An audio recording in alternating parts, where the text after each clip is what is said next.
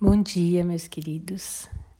É, você tem o olhar de uma criança? O que, que, você pensou no primeiro momento que você leu essa frase? Que isso era algo bom ou algo ruim? A gente vem falando bastante, é, assim, a gente falou na aula né, de autoconstelação, a gente falou é, recentemente também sobre a nossa criança interior.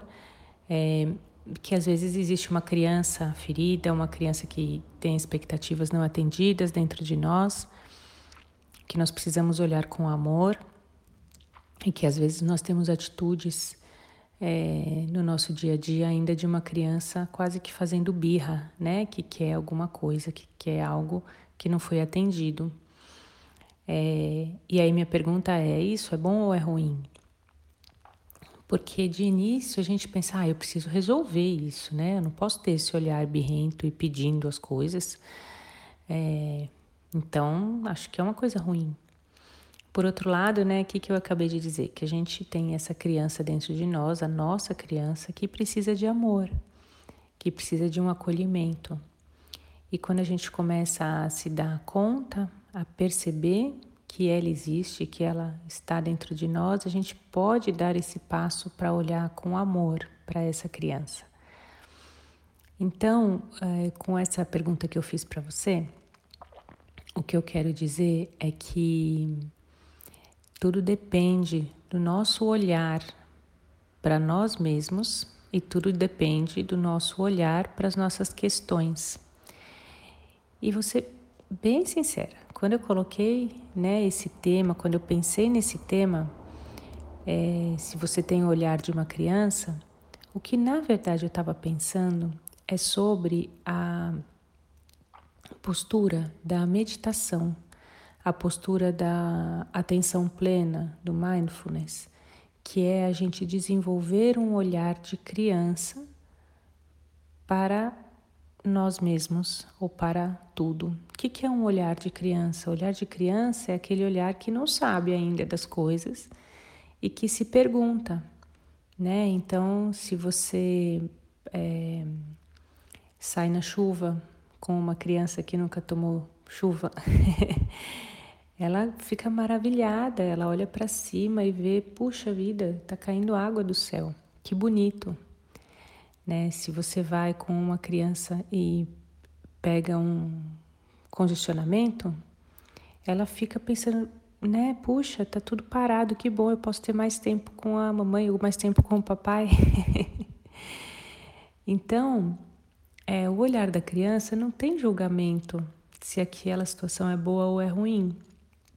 Ela se permite sentir, ela se permite conhecer as situações conforme elas vão, apresentar, vão sendo apresentadas.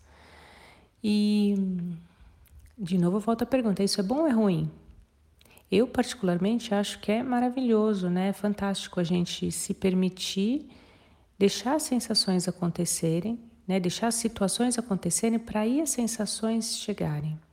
Não a gente ficar sofrendo na ansiedade, nem pensando o que, que eu vou fazer quando tal coisa acontecer é a gente. Porque quando a gente pensa nisso, né, o que, que eu vou fazer quando tal coisa acontecer, a gente já está baseado em experiências antigas, experiências prévias.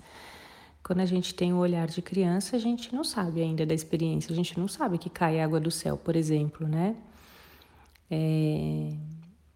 Então, o olhar, né, quando a gente fala na meditação, existe uma expressão para isso, né, que é o beginner's mind, beginner's eyes, desculpa que é realmente você olhar, né, para uma para uma situação com o olho de quem está começando e e mesmo situações difíceis da vida, né? Às vezes, e quando eu falo situações difíceis, às vezes a gente está num relacionamento que a gente percebe que acabou e a gente vai caminhando para um divórcio, por exemplo.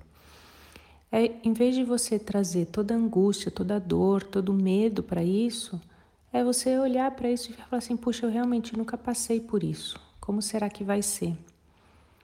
É, quais as características, qual o repertório de sentimentos que eu já tenho, né? De atitudes internas mesmo que eu já tenho, qual é o meu repertório para lidar com essas situações. Então eu estou olhando, estou mudando a perspectiva, eu estou olhando de uma forma que eu não sei ainda o que, que vai acontecer. É, e esse é o olhar, como eu falei, da criança para se abrir, né, para entender o que pode acontecer. Nesse sentido, de novo, eu acredito que a gente tem uma criança muito sábia dentro de nós, que não se prende daí, né, ao medo, à insegurança, é, a, a mesma ansiedade, né, de já ver tudo resolvido. É realmente a gente se abrir para o que vem. E com o que vem, eu vejo, puxa, é, um, é novo para mim, o que, que eu faço com isso agora? Né? E isso transforma tudo, isso traz uma leveza muito grande para a nossa vida. Então, eu quero convidar você hoje, hoje nem é uma reflexão, mas eu quero convidar você hoje para começar a desenvolver esse olhar dentro de você. Quando uma situação nova aparecer, às vezes nem é nova, às vezes é uma situação difícil que você já passou por ela antes. Mas por que, que eu estou dizendo que ela é nova? Porque ela é nova daquele momento, né? Está acontecendo agora. Se você já passou por ela antes e está passando de novo, você já é outra pessoa, né? Já tem mais repertório emocional. Então, é uma situação que está acontecendo.